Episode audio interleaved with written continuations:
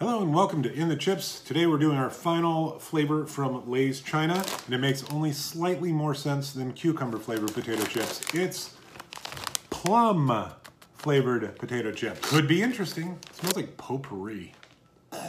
Typical thin Lay's potato chips. Kind of just kind of there.